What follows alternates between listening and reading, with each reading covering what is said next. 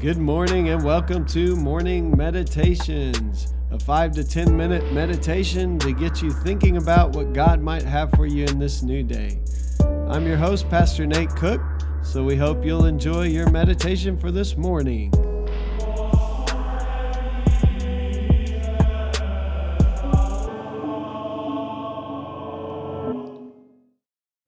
Hey, this is Pastor Nate, and this is your morning meditation. It is Sunday, August the 9th, 2020. So today I'm just going to read a simple little verse from Matthew chapter 5 where Jesus says, Blessed are those who mourn, for they will be comforted. So many times we think about this verse at one particular time in our lives, and that is when we're at a funeral. And so, so many of us really only use this verse when we're in mourning because of maybe a lost loved one or friend, family member. And uh, I think this verse has a much deeper meaning than that. I think uh, this verse really has to do with pain. And uh, Henry Nouwen's going to get into that today in his little devotional called Sowing Love. He's talking about brokenness, he's talking about pain. And pain is something that we tend to shy away from, that we tend to push way down that we tend to cover even or just not want to deal with, especially certain personality types as you begin to study personality types, like on the Enneagram, for example.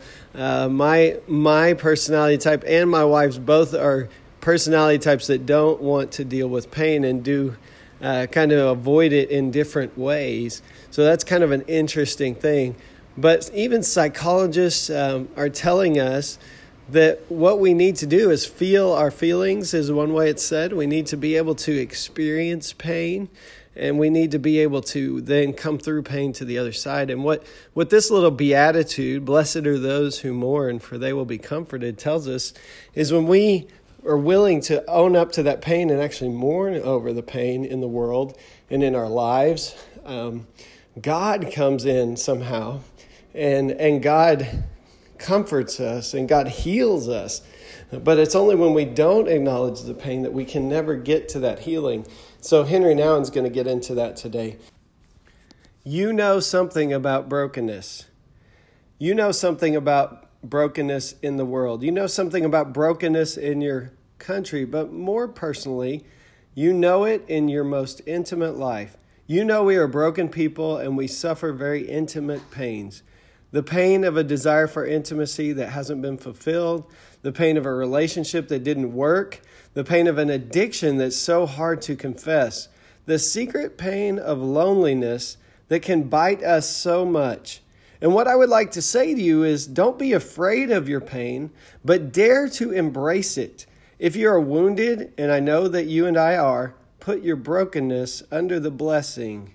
We are called to give our lives to others so you and I can bear fruit. And all brokenness and all dying and all suffering is there to allow you to enter into solidarity with the whole human family and to give yourselves to others so your life can bear fruit. God asks you not to have a successful life, but to have a fruitful life.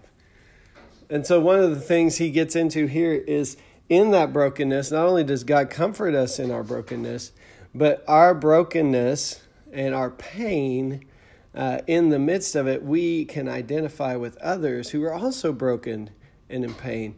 The craziest thing about this world is that all of us have these things in our lives that are painful, things that we're not proud of, things that we've done to offend others, things that we feel guilty about, we feel shame about all of us have all these things, and, and most of us all the time are just trying to mask those. We're trying to cover them up. We're trying to portray an image so that others don't see our brokenness.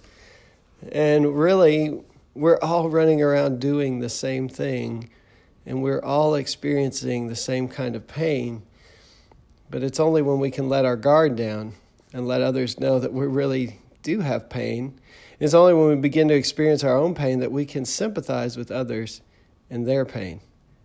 And so I hope today you'll be willing to face in the mirror your own brokenness uh, so that you can see the brokenness in others and not look down your nose at them, but realize we're really all in the same boat. God loves me and God loves you, uh, and God wants to take even our pain and redeem it for His glory. Hey, that's just a thought for this morning, and I hope you have a great day.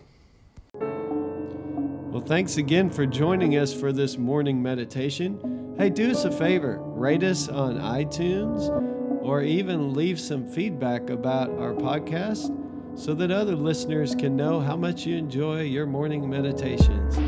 Hey, have a great day.